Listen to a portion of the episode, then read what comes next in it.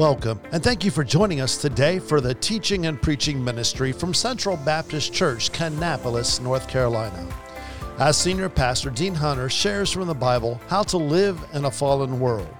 The goal of Central Baptist Church is to change the world by teaching the Word of God. Come, let's listen in. So today I brought an object lesson. If you have your Bibles, we're going to be in probably your favorite book to study, the book of Ecclesiastes. Someone was just offended by my sarcasm. I love Ecclesiastes. It's one of my favorites. Priscilla Shirer, no, no. Ecclesiastes chapter 3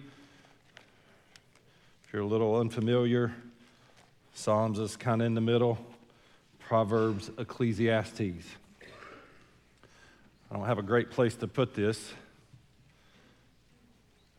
but this is my new toy that after today will be in my office.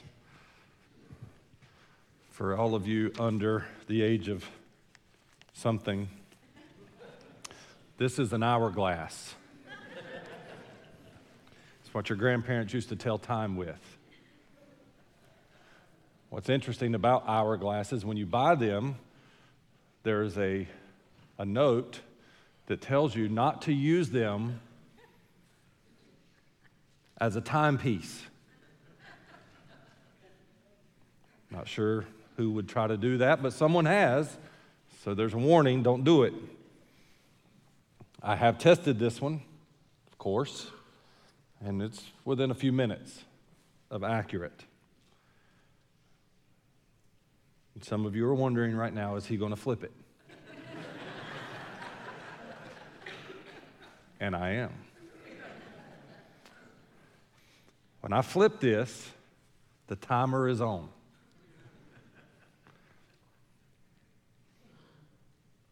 It is about an hour, roughly, that the sand, once it begins to fall, We'll empty one bladder, if you will, into the other. Now, flip that over. I want you to think about the sand as it relates to time.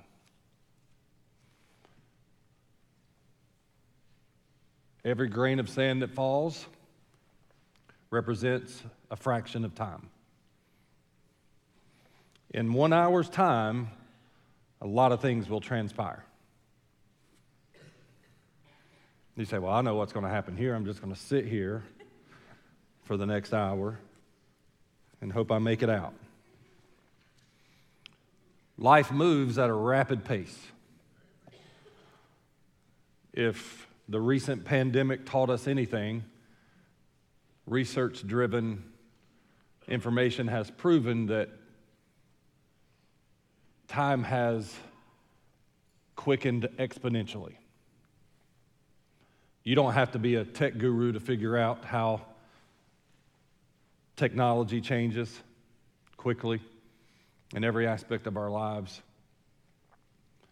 You don't have to be very educated to know that if you've lived more than 20 or 30 years, you look back and think just a few weeks ago this happened, and then you think about it, and it was a few years ago. Seems like just a couple years ago, we had our first child, and next two months, he'll be 13. Can't forget her. Next month, she'll be nine. Time flies. As sand falls in this hourglass, so does life happen. I could go around this room, every pastor in every church could go around their church this morning. And the pastor, if he cares about his people and knows them, he could probably call out people by name and give testimony of events that happened rapidly, unexpected, without warning, that completely changed the trajectory of a family's life. After talking to John and Debbie this week, I, they would attest to the fact. He has said in so many words, never would have thought this a week ago. Earlier this week, I'm on the phone with John Garman, and he tells me this is his son, keep in mind, in a hospital bed with tubes and medicine, and the doctor saying he's got a 50% chance to make this how quickly time changes. Just last week, I was in the hospital with Pat Kidd. Larry said these words. We were just at church last night. We'd have never thought we'd be here today. Just like that, things change. Life changes, seasons change. In an hour, while we're here today, which will probably be a little less than an hour, just to give you a little comfort,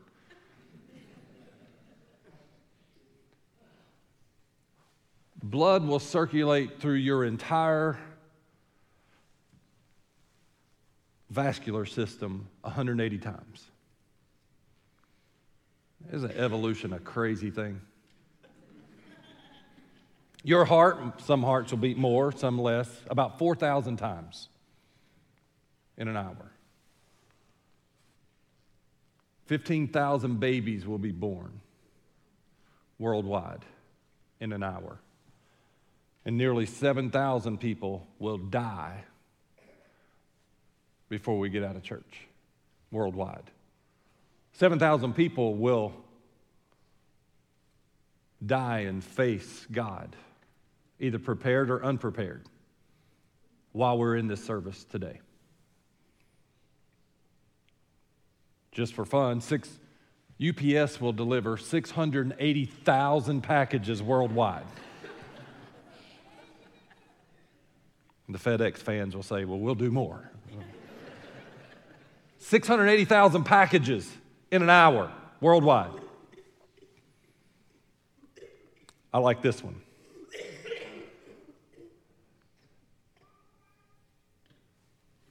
Facebook says that there will be four, you can't make this up, there will be 14.6 million photos uploaded to Facebook in an hour. Don't get on Google yet, wait till after to fact check me. A lot of things will happen in an hour.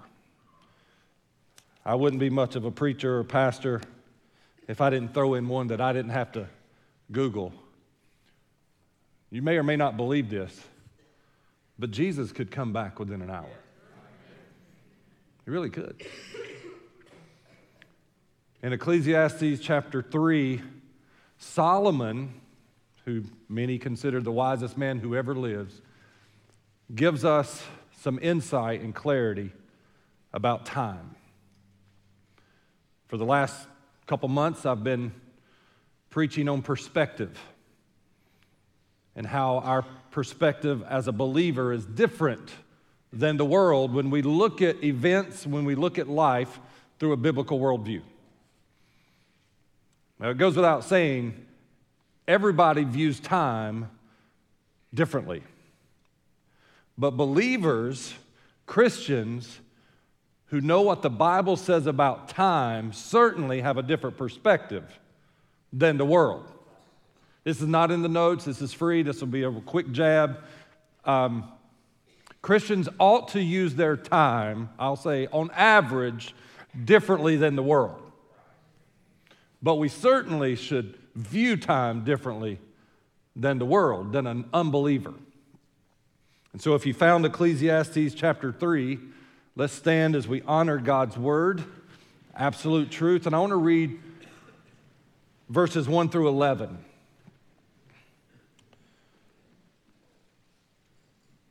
Couple of these verses are familiar. You've probably heard them at a funeral.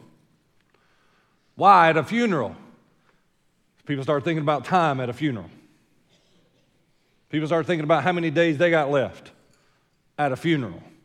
People start thinking crazy things at a funeral, especially if you got a crazy family.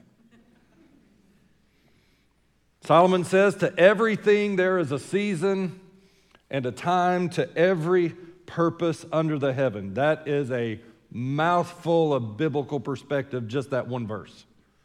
A time to be born, a time to die, a time to plant, a time to pluck up that which is planted, a time to kill, and a time to heal, a time to break or break down, and a time to build up, a time to weep, and a time to laugh, a time to mourn, and a time to dance, except for Baptists, a time to cast away stones, and a time to gather stones together, a time to embrace, and a time to refrain from embracing. It's a good COVID verse. A time to get, a time to lose, a time to keep, a time to cast away, a time to rend or to tear, and a time to sow, a time to keep silence and a time to speak. Somebody say amen. Time to love and a time to hate, a time of war and a time of peace. What profit has he that works in that wherein he laboreth? I'll explain that because the question really is what does it profit someone to go through all of this in life? What's the benefit of going through this? He says, I have seen the travail which God has given to the sons of men to be exercised in it. He has made everything beautiful. God has made everything beautiful. Some versions will say this word appropriate. God has made, made everything beautiful in His time. Also, He has set the world in their heart. World is eternity. He has set eternity in their hearts so that no man can find out the work of God. It's a mystery, this thing of time with God and events with God. No man can find out the work that God maketh from the beginning to the end. Father, thank you for your word. I pray for wisdom, discernment to say what needs to be said today.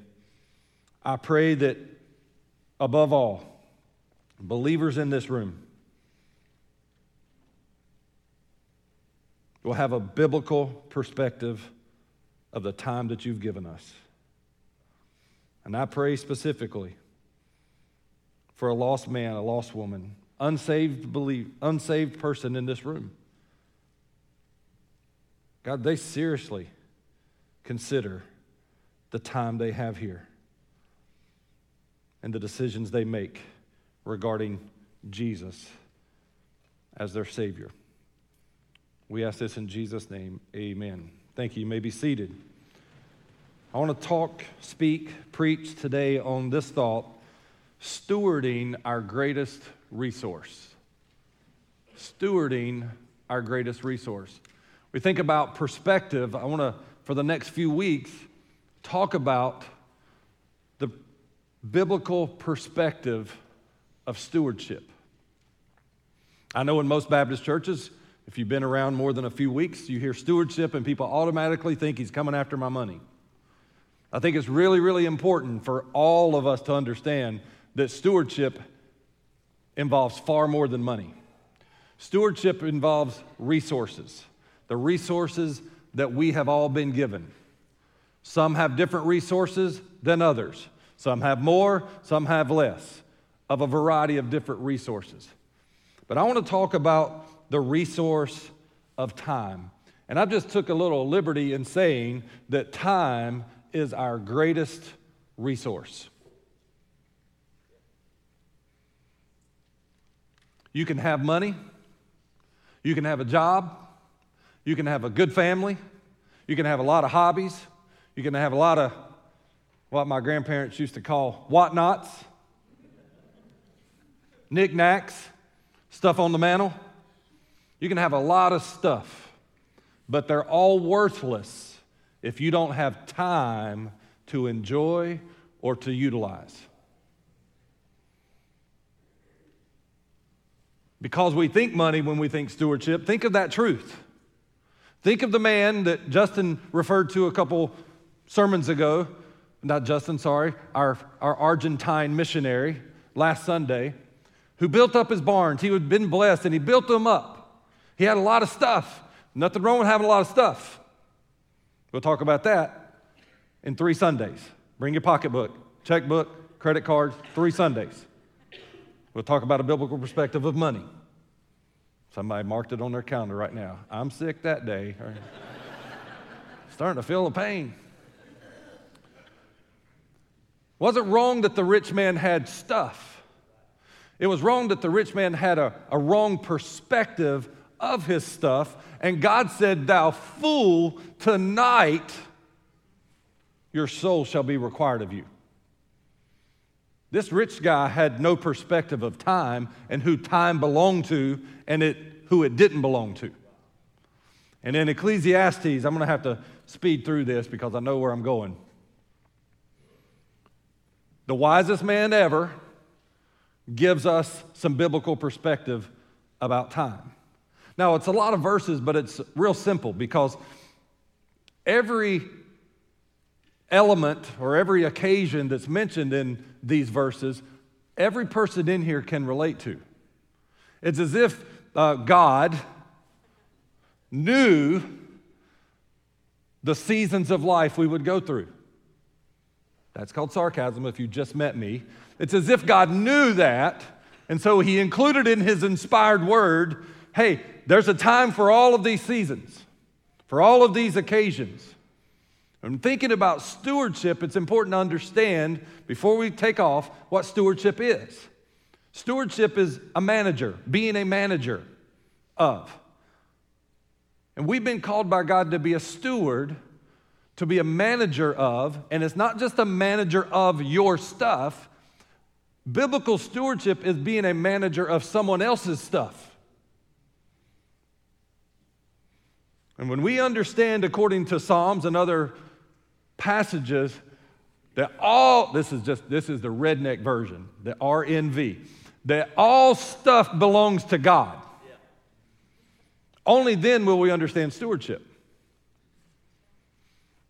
His all time belongs to God. All money belongs to God. All stuff belongs to God. The earth is the Lord and the fullness thereof. It all belongs to Him. Life, time, mountains, oceans, fish, dogs, the whole nine yards. It's all His. And anything you and I have and that we are biblically, spiritually grateful for, we understand it's not mine. I'm not a, I'm not a salesman necessarily. Uh, I'm not in real estate necessarily. But I heard this real estate sales expert say uh, one, of the, one of the ways that one of the lessons he taught uh, real estate agents was, and, and it really goes for salespeople in general, is don't say you ever lost a sale. I lost that sale. No, that's, that's wrong because you never had that sale. You can't lose something you never had. Now, that helps some salespeople. You're welcome. $29.95. I'll be back next Sunday. well, it didn't help that I didn't get commission off of it, but it may help you sleep better tonight. We never lose anything we never owned. Now, that, that, that sounded like a Hallmark card right there but it comes from God. How, biblically, Christians have a different perspective of loss. I just got way ahead. I got like three pages in my notes right there just on that mess up. Why is this important? Because we respond differently as believers. Immediately, immediately, a visual comes to my mind just a couple years ago, a few years ago, of being in a funeral ceremony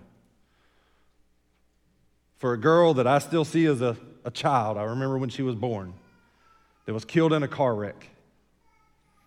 I guess she's early 20s, maybe late teens. And in the church service, where her grandfather was a part of that service, preaching that service, I remember seeing mom and dad. Amen.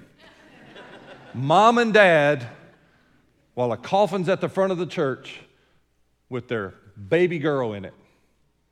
Mom and dad raising their hands and praising God. That's not something the world understands. Now, I'm going to be honest with you. That's not something I can quite gather myself around just yet. I've seen people dying with cancer stand up and praise God. You've seen it. And just months before, they meet Jesus. I'm going to be honest with you. I know I'm a preacher and I'm perfect. When I see people doing what I've seen people do and testifying in the ways they have, my prayer immediately is God, help me be that way when my time comes. Because I can't imagine it.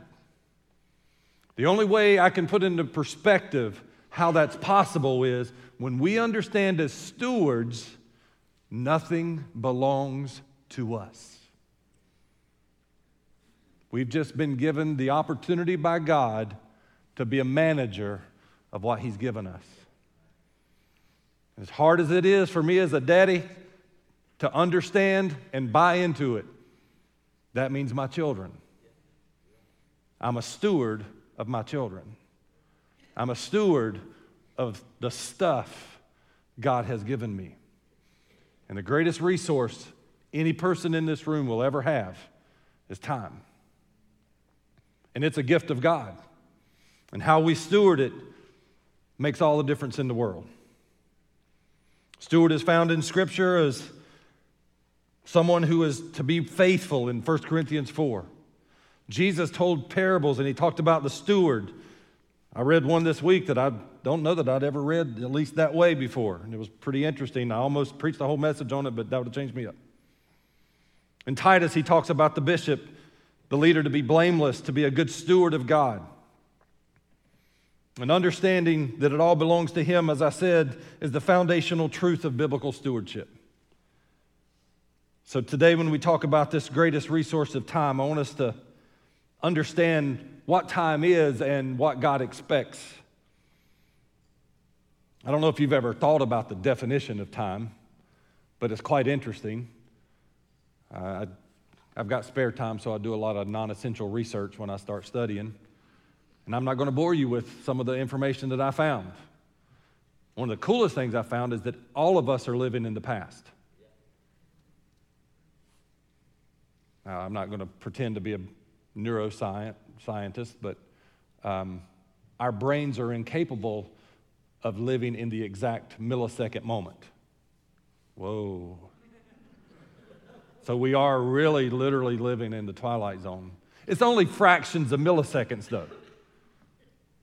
Like when you are cognizant enough to remember that you're remembering, it's already the past.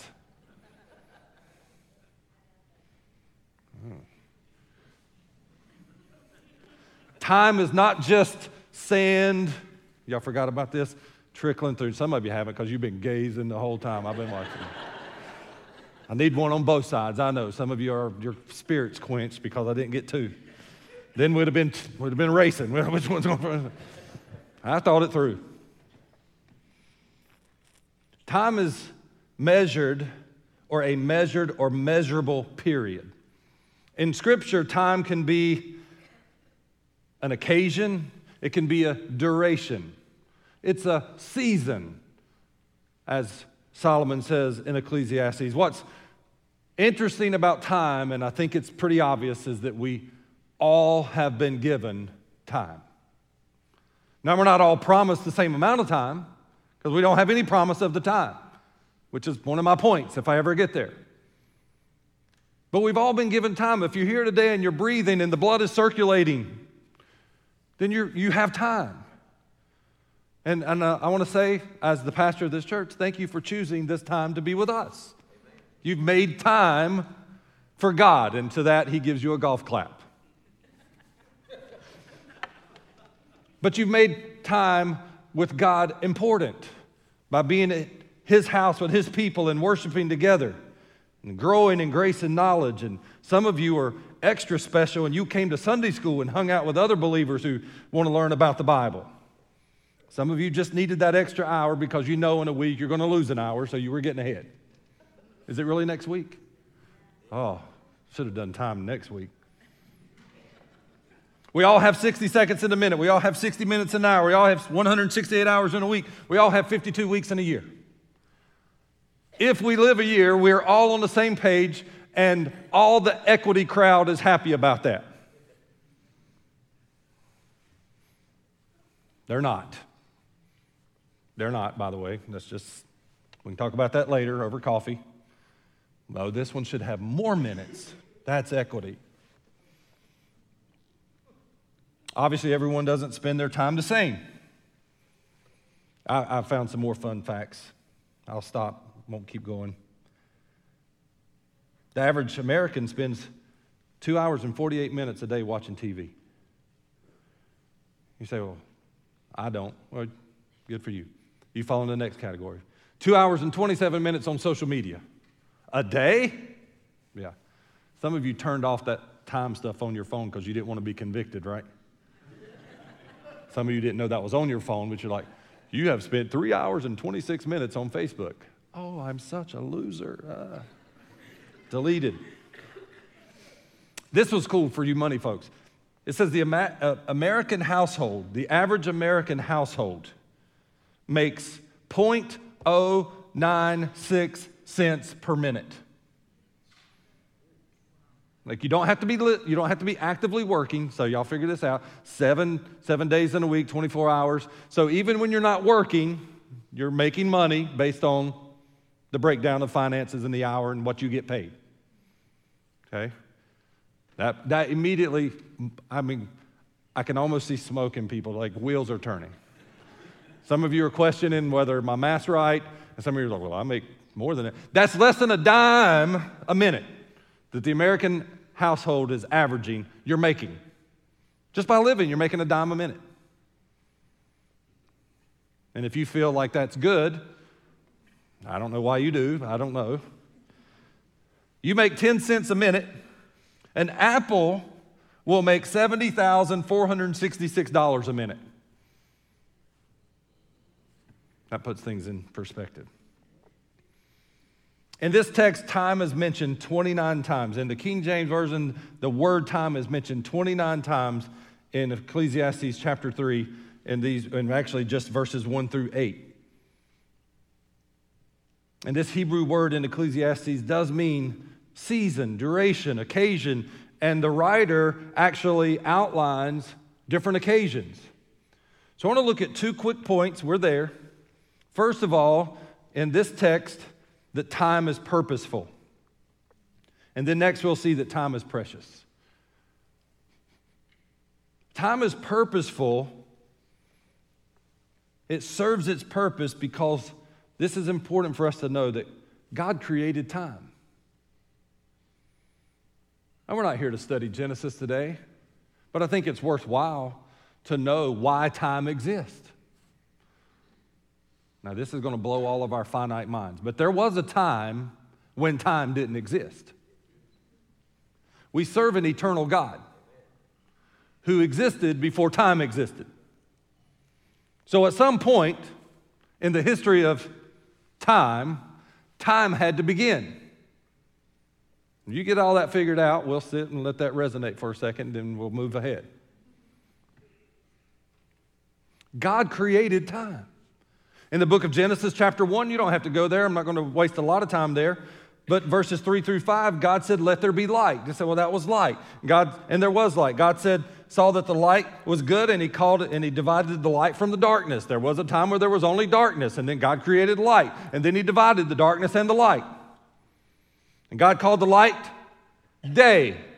It's a duration, it's a season, it's a amount of time and he called darkness night.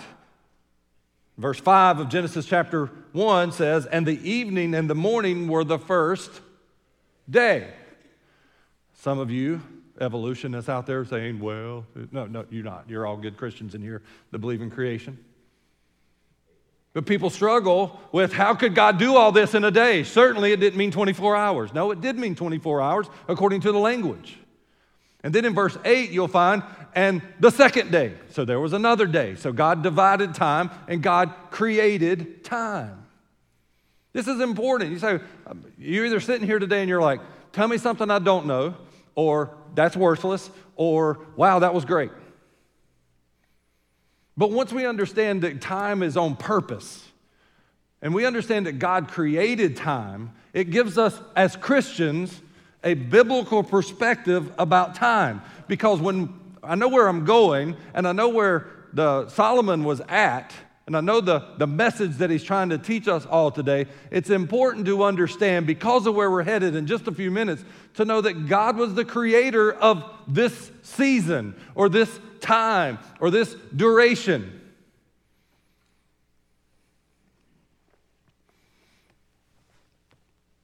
Colossians chapter 1 says that God created everything. Well, actually, specifically, Jesus.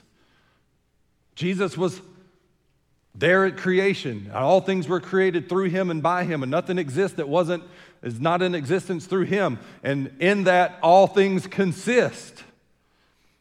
Through God, through Christ, everything exists. Time exists because God is in control, because Christ is on the throne. That's why time, hey, there's going to be a day where time changes a little, and it won't be next Sunday. God created time, and in this passage of Scripture, and this is really the bulk of what I hope helps us today, is the reality that not only God created time, but God controls time.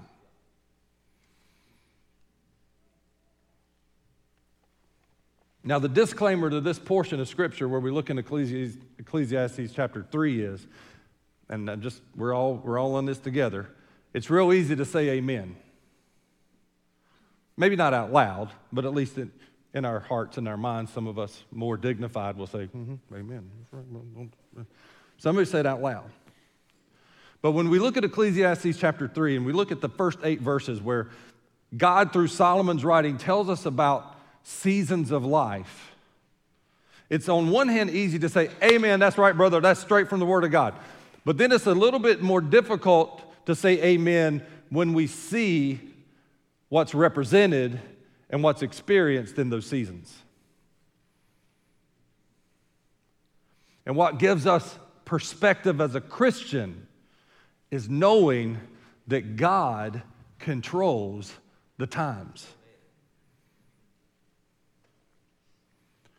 Ecclesiastes chapter 3 teaches us this, and I remember one of my middle school teachers, I think, using this word for the first time ever, and I've always liked it. Ecclesiastes 3 teaches us that the events in this world are not simply happenstance. There are no coincidences.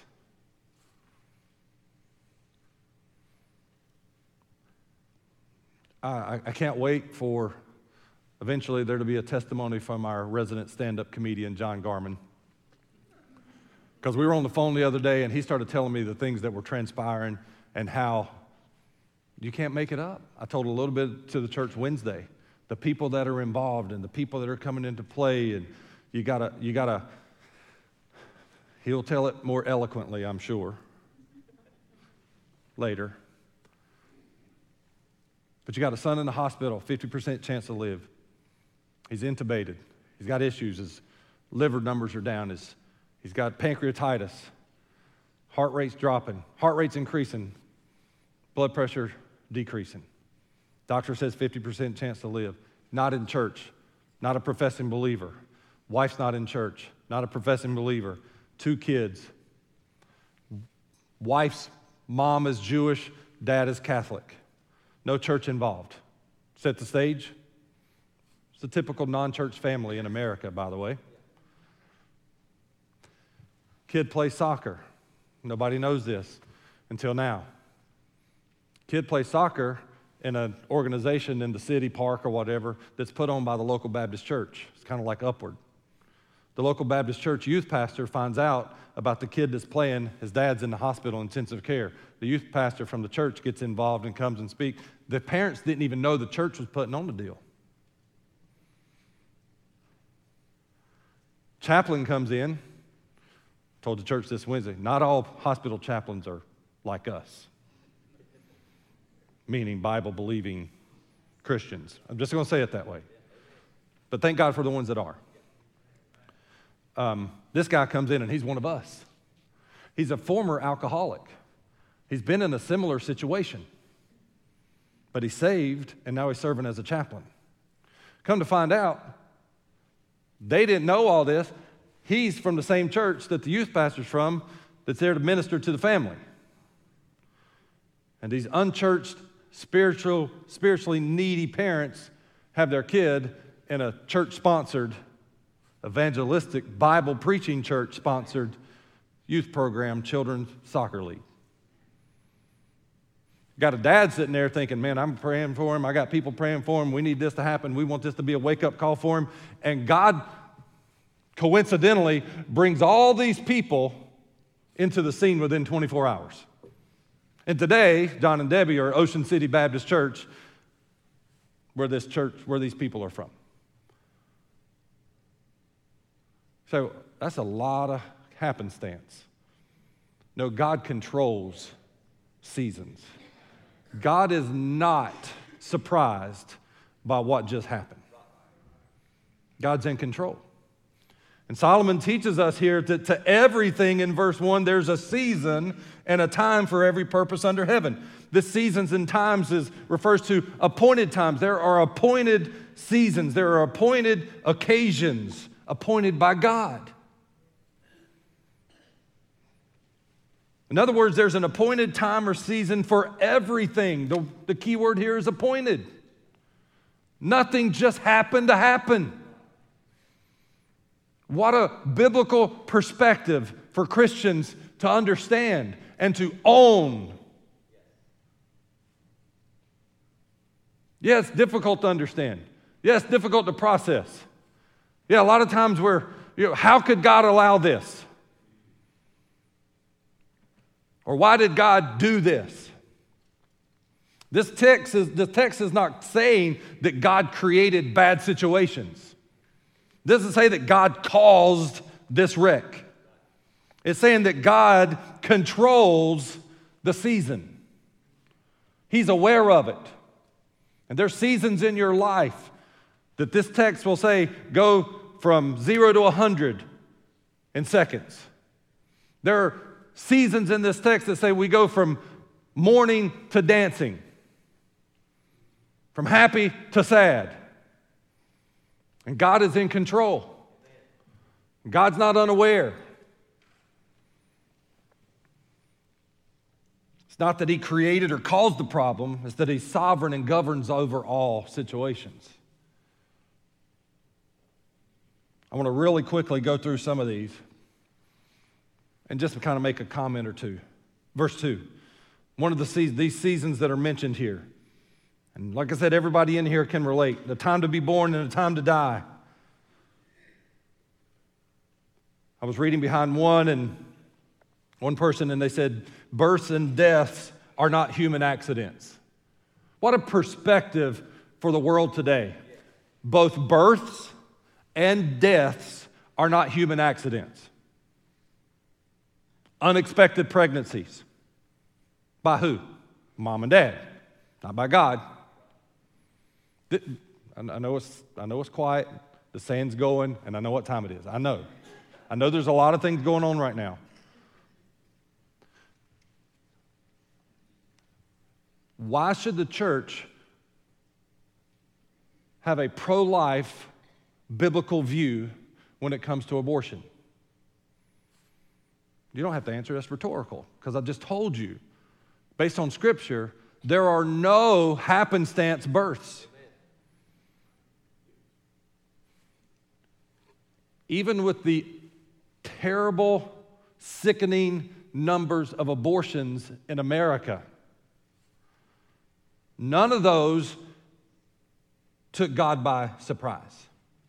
None of them were, well, of course, they weren't accidental.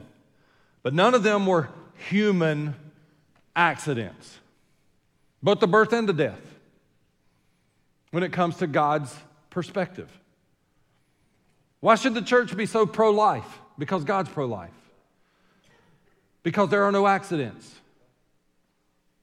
Everyone was born with a purpose. God teaches that in Psalms. Even Paul talked about it to the church in Ephesians. That God had a plan for you before you were ever born, and He wants you to walk in that plan. Yeah, man's tried to mess it up. Yeah, sinful man has tried to mess it up. And yes, sinful man has wrecked a lot of families. And Satan himself has wrecked a lot of families because of sinful man's decisions. Now's a good time if you think about saying amen to say amen. That's what's wrong with this country. Sinful man has made sinful decisions to wreck families in this country. And that's a problem Joe Biden couldn't fix 20 years ago or any other president. He says, time to be born, time to die, time to plant, time to pluck up. For you farmers, it's time to plant or pluck up right now, right? It's as basic as it is. We don't, don't need any biblical exhortation on that. Time to kill or time to heal. Some of you like that. Told you. It's not what he's talking about. It's talking about disease, talking about sickness. Hey, listen, this is perspective. There's a time for some to be healed and some not to be healed. That's a question that I've heard in church all my life. Why do some people why are some people healed from this and some people not? I would be a fool if I had some great, you know, philosophical answer for it. But here's the answer. There's a season and it's ordained by God. It's appointed by God and God knows and you don't and I don't. So we pray according to God's will and I'm being just honest. I don't know if this is right now. I have a verse for it. I pray according when I want when I want somebody to be healed, and I got a lady sitting in the church right here. I pray on Wednesdays every night. I pray often through the week for, her, and I pray, God, I'm praying according to Your will. But I really, what I'm asking you to do is touch her body physically so she can see.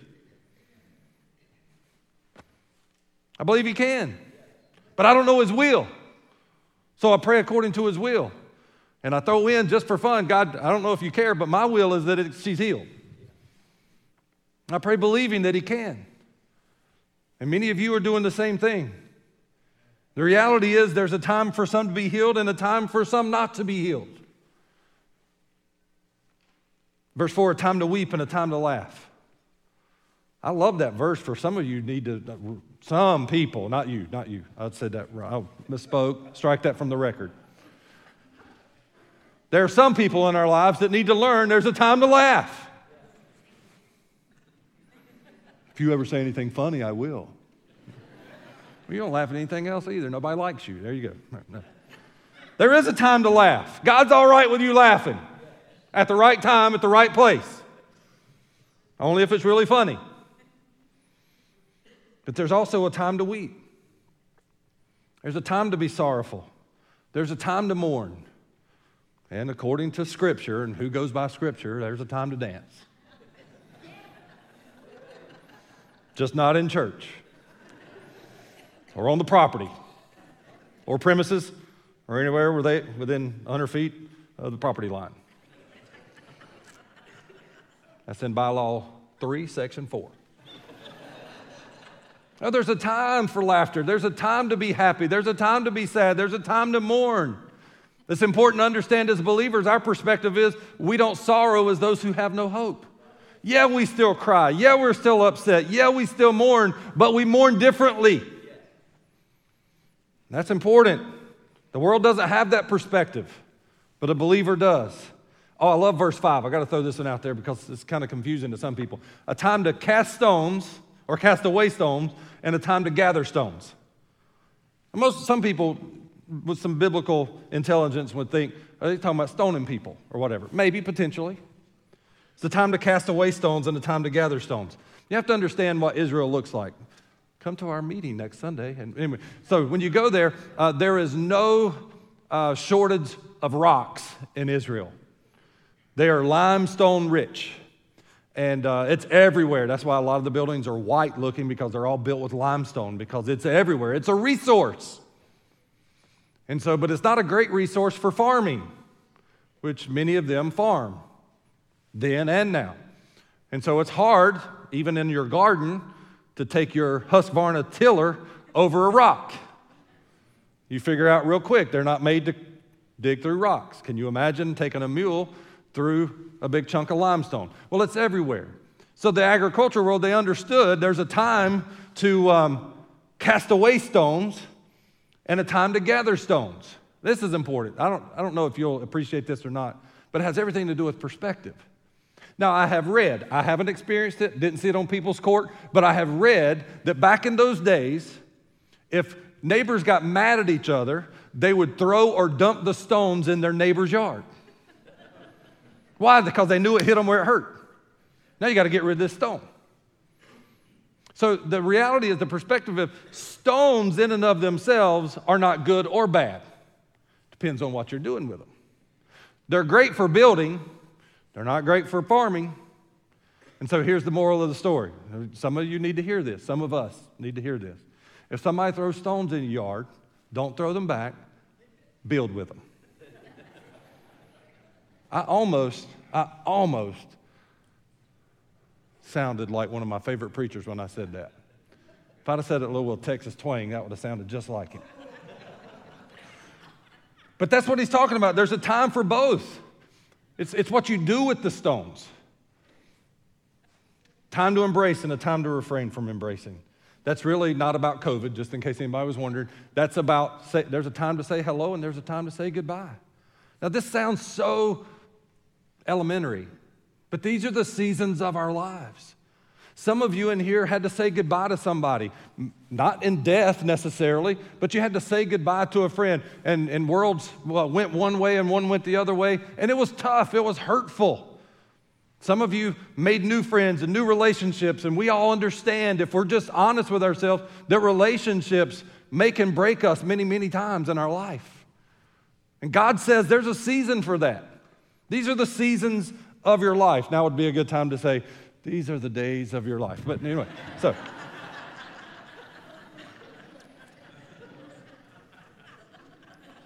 time to get and a time to lose. Sometimes you give, sometimes you receive. Sometimes you're looking, and sometimes you're just saying, I got to count it as a loss. That's what, that's what this text is saying. Now, I did read behind one really, really smart scholar who said this speaks true to the reality that there's a time and place for a yard sale.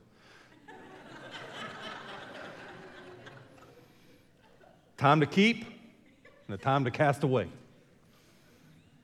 Spring cleaning. Time to rend and a time to sow. Speaking of when in the Old Testament they would rend their, rip their clothes in grief or in mourning, there's a time to do that. But then there's a time to rebuild. Church, in, in our perspective, in, in our situation, there's a time for us to mourn together. There's a time to us to, to sit with someone while they're mourning, while they're hurting. But then there's a time for us to come beside people and lift them up and build them when it's time to build up and move on. Listen, I, I, I've got examples of people who in my life said, just get over it and move on. I've heard that. I heard that from a, someone I used to, I did respect. I guess I still kind of do halfway. You just got to get over it and move on. But there's a difference in telling somebody to get over it and move on. Oh, by the way, people feel like they have authority when they've been there too. Well, I've been there too, so just get over it and get on.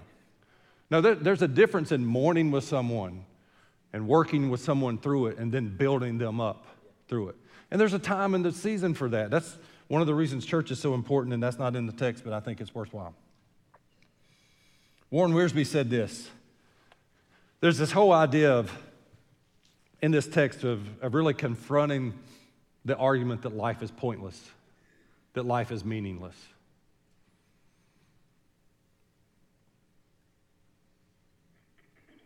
A born again Christian should never entertain the thought that life is meaningless. Everything happens for a reason, in a season, under God's control. Now, that's easy preaching and hard living. But if we're going to be men and women of Scripture who have our worldview formed biblically, then that's just the reality. That nothing happens by chance, nothing ha- happens by happenstance, that God's not caught off guard by anything. Life does have meaning. It's not just eat, drink, and be merry, for tomorrow you shall die. Yeah, you can eat, drink, and be merry because tomorrow you will die, but you'll stand and give an account to God. Appointed unto man once to die, and after that, the judgment. And Warren Wiersbe said if we cooperate with God's timing, life will not be meaningless. We cooperate with God's timing. What's that look like? Oh, it's a bad time for this to be happening, God. Now, nobody would ever say that, but we've thought it. And we probably have said it if we're honest. Oh, this is the worst possible time for this to happen. I wasn't ready for this. Now, if you're a born again believer who trusts in the perspective of God's word, we approach those times differently. And we might, I mean, I'm just be fair with, we might still say, well, this is a bad time for this, but God, this is a season that you've brought me through, and there has to be a purpose. Because the first part of this passage says, for every time and season, there's a purpose and a plan. God has a plan. And this is old and cliched and almost cheesy, but in every season, in every situation, every bad situation, every bad, according to us, situation, we've got a choice. We can become bitter or we can become better. And it's a lot easier to become better when we understand this is of God and this season He has a plan for it. He has appointed this season in our life, and He's not taken back by it. And so when we approach the situation, we say, God, I'm just, I'm, I, I, kind of, I like to pray honestly when I pray to God. That's probably a good idea He kind of knows when we're lying. Like, God, this is terrible. I hate this. I wish you wouldn't have done this. Maybe I say something a little more spiritual when I say that. But I believe you're in control. So I'm going to I'm going to pull out that Romans 8:28 as well. Y'all know that verse? It's a good one to know. So, God, I'm going to trust that all things work together for good. And the verse doesn't end there. For those who love you, I do. For those who are called according to your purpose, that's me.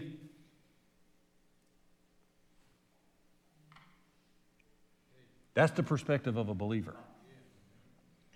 Now, yeah, I'm up here in a suit preaching, and that sounds like I got all the authority to say it. And I do because it's scripture. But I'm just man and human enough to say that's not easy. But it changes our perspective. From God, why did you do this?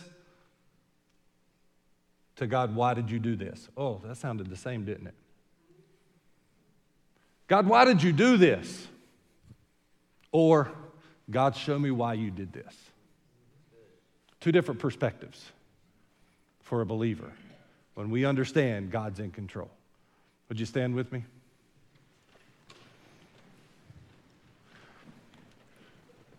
You're here today and you're a believer and you know it. What I've preached is truth. Nothing takes God by surprise. Everything, every season in your life, He's well aware of. And maybe your question should be God, show me why. How do I grow from this? How do I get through this? How do I get better through this?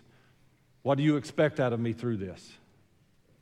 And maybe that's the time for you to reflect and pray to God, show me. I'm just going to be, this is all fresh. I don't have all this written down.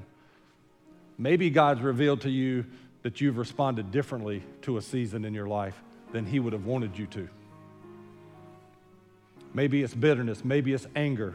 Maybe it's unforgiveness. Maybe you're just ticked off at God. I've been there. I've been there. And, and it's part of the Christian life. I'm just going to say that. I'm not going to publish it, but I'm going to say it. Because if you really believe God's in control, you really believe He's creator and He and all things consist through Him, if you really believe that as a believer, when you start blaming, and you start wondering, why? Who should I throw this at? Who should, who's responsible for this? If you're really a believer, it'll all eventually come back to God. God, this happened because you. God, this happened because you're in control. And then you got a choice. Once you get to the, to the culprit, you got a choice to trust him or to be ticked off at him. If you really believe he's in control, then he's the responsible party. And what you do when you respond to him makes all the difference. I've been there. I can testify to it. I got mad at a lot of people. I was bitter at a lot of people. Trying to figure out who to blame, who to cast out. and it came down to God, you're in control. And now I got to respond to you. And how we respond to Him matters in who you are today. Lastly, if you're here, you've never been born again. There's a time, there's an appointed time for you to meet God. It's appointed unto man once to die, and after that, to judgment. Here's another good verse I love it. Today's the day of salvation. There's a time to be born again. And I believe, I believe according to Scripture that God's not willing that any should perish. I believe that God desires for you to know Him in a personal way through Jesus Christ. And maybe you're here today and you're lost and you don't have biblical perspective, and you understand maybe for the first time if I make Jesus Lord of my life and I accept His word as truth, then I can face difficulties differently. Church, I'm not preaching something that's never been preached before. But every one of us, most likely, have sat in a funeral or by a graveside, hurting, mourning, crying because of a physical loss, a time to say goodbye. It's a season of life. But you're here today and you're making it and you're spiritually healthy because your perspective was for that born again grandmother, mom, dad, whoever, to be absent from the bodies, to be present with the Lord. And you put a whole lot of trust and stock in that truth. And it gave you a different perspective. The flip side of that coin's a little different. No doubt there's been people that sat by a graveside or in a funeral service, and that man or woman was not born again. And as a child of God, what a perspective. It's not good. It's not something that's encouraging. But it makes us live the way we live. It makes us make the decisions we make. And it's not a preacher's decision, it's not a preacher's idea, it's not the Baptist church's idea, it's God's perspective. And we need his perspective. Got enough of ours. Got enough of our opinions. We need His perspective. Would you pray with me? Father, we thank you for reminding us of the gift of time we have. God, I thank you for, like many in here, the resources you've given us. But may we not take for granted the resource of time. May we be stewards of what you've given us. Use our time wisely to benefit your kingdom. God, I pray for Christians all over this room who maybe they're struggling. Maybe they've been struggling with some decisions and some events, some seasons of their life. May this shed light on the why behind it. And God, certainly if there's a person here today that's never been born again, they have no relationship with you through Jesus Christ, maybe today would be the day. Today would be the time that they reach out in faith, confess their sins, accept you as their Savior, be born again. We ask this in Jesus' name. While we sing, if you need to pray at the altar, pray where you're at, do business with God. I encourage you to do that. As I am without one plea, but that thy blood was shed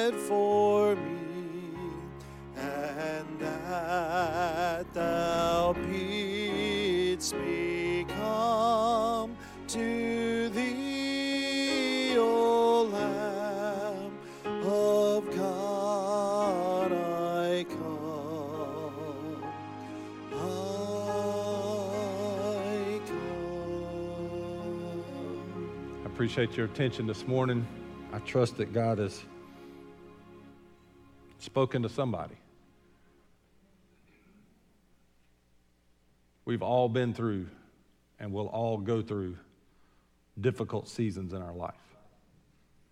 We'll all go through good seasons, we'll go through bad. How we navigate through those systems and those seasons will be based on our perspective of God and His Word.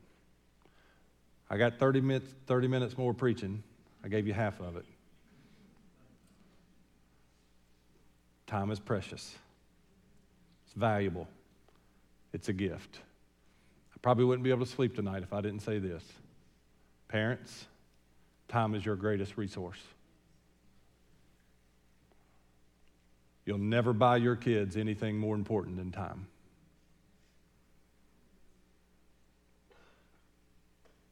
Dad, what's your view of success look like? Chuck Swindoll said the same formula for success is the same formula for a psychotic, in so many words. The success working yourself to death, making a million, bottling a million, spending a million, sitting on a million, or a success seeing your kids and your grandkids be a success in the eyes of God.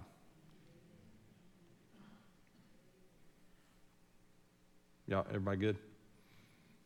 Our kids spend seven to eight hours a day with teachers in public school. They play sports, they go to clubs after, they may spend 10 to 12 hours with somebody else every day. Is the time we spend with them when we can as valuable as it should be? Who are we allowing to shape our kids' lives? I didn't say take them out of public school, I didn't say that. But God forbid that you work 10, 12 hours and your kid gets home and all they've heard from was teacher and coach and don't hear from parents. And you wake up in the morning, they get ready, and they're off to school again, and all you've said is good night. And then we wonder why we're producing the kids we're producing. Parents, it's our job. Mom, dad, grandma, grandpa, give them time. Invest time into their life. It makes a difference. Thank you for listening today. If you'd like to know more about Central Baptist Church, events, and ministries, please visit our webpage at cbckannapolis.com.